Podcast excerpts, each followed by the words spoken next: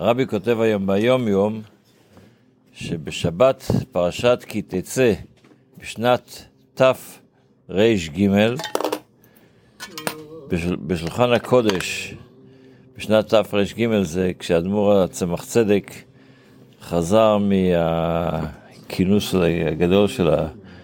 שעשו שם ממשלת רוסיה, במלחמה של הצמח צדק נגד הממשל, שהם רצו לעשות שינויים במנהגים היהודיים. אז אדמו"ר הצמח צדק אמר באותה שבת,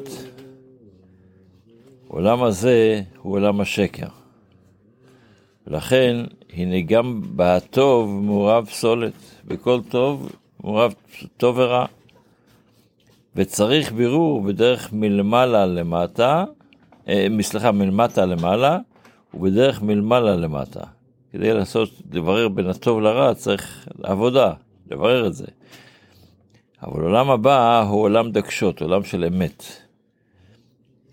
הנה גם הדברים, גם הדברים בדברי תורה המדברים בעניינים נוראים, הנראים לחיסרון, בן אדם לומד איזה מאמר חז"ל, שנשמע שזה חיסרון. הרי כמו שלומדים אותו בגן עדן, הם מעלה, אין חסרונות בשמיים, הכל זה מעלה. והתחיל לנגן, אחרי זה שאמרת מה שהוא אמר, התחיל לנגן.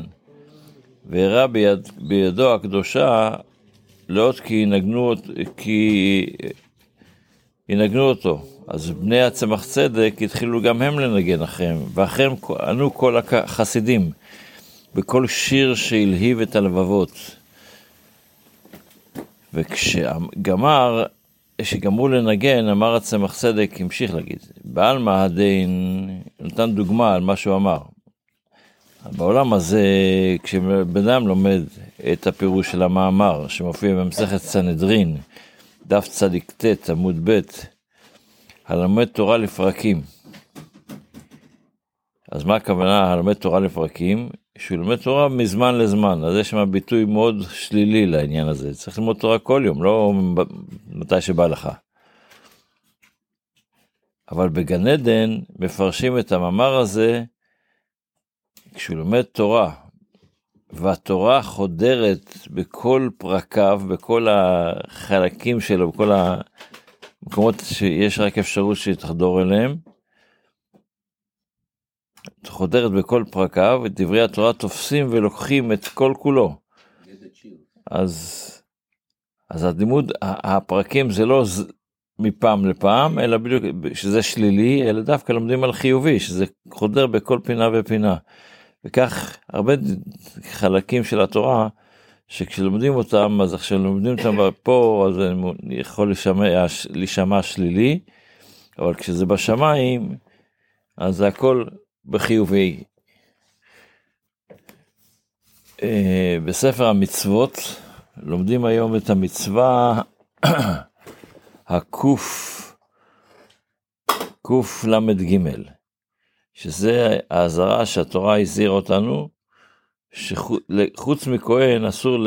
או כהן או בני משפחתו, לא יכולים, זר לא יכול לאכול את התרומה, דיברנו שכשיש מעשר ויש תרומה. אז את התרומה שזה אחוז אחד מהשדה, כל זר לא יאכל קודש. ומה הכוונה קודש? לא כתוב לא יאכל תרומה, כתוב כל זר לא יאכל קודש. אז חז"ל הסבירו מה זה כל זר לא יאכל קודש, הכוונת בקודש זה התרומה, ואו הביקורים, רש"י אומר את זה בפרשה הזאת. אוקיי, אה, ולכן, ואחד שאוכל, אז פה השאלה היא, אם אחד אוכל מהקודש, אז הוא צריך לשלם חומש, עניינים, אז פה הרמב"ם מדבר על הנושא הזה גם, והאם יש, מה העונשים של העניין הזה, זה מה שלומדים היום. אה, במצווה הזו, וגם לומדים את המצווה